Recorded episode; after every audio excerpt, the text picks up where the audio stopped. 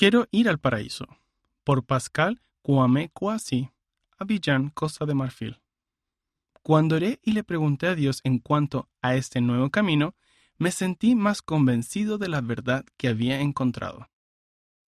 Yo había sido un miembro devoto de otra iglesia, pero entonces comencé a estudiar sus enseñanzas sobre el purgatorio.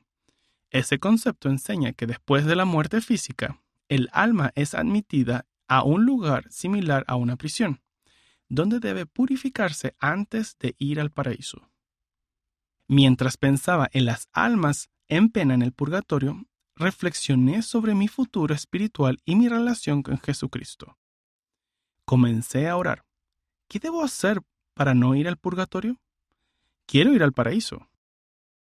Lo primero que me vino a la mente fue vivir los diez mandamientos. Sentí que si lo hacía, la gracia del Señor me permitiría evitar el purgatorio.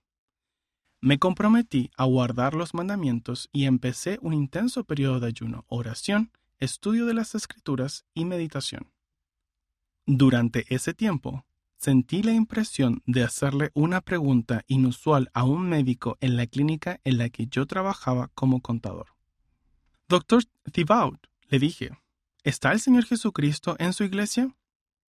Declaró que pertenecía a la iglesia de Jesucristo de los santos de los últimos días. A partir de ahí, el Espíritu guió nuestra conversación. Le pregunté respecto a las diferencias entre su iglesia y la mía. Me habló del libro de Mormón. Mientras proseguimos con la conversación, el corazón se me llenó de gozo. Sentí que estaba recibiendo respuestas a mis oraciones. Dos días después, los misioneros me dieron un libro de Mormón, el cual leí y estudié con ellos. Descubrí que era maravilloso aprender nuevas cosas de las escrituras. Empecé a obedecer la palabra de sabiduría. Cuando me di cuenta de que había perdido el interés por mi iglesia, en la que había participado tanto, me pregunté qué estaba sucediendo. Oré y le pregunté a Dios en cuanto a este nuevo camino. Cuando lo hice, me sentí más convencido de la verdad que había encontrado. Tomé la decisión de unirme a la iglesia, aunque sabía que afrontaría persecuciones. Ciertamente sufrí persecución, pero el Señor me fortaleció.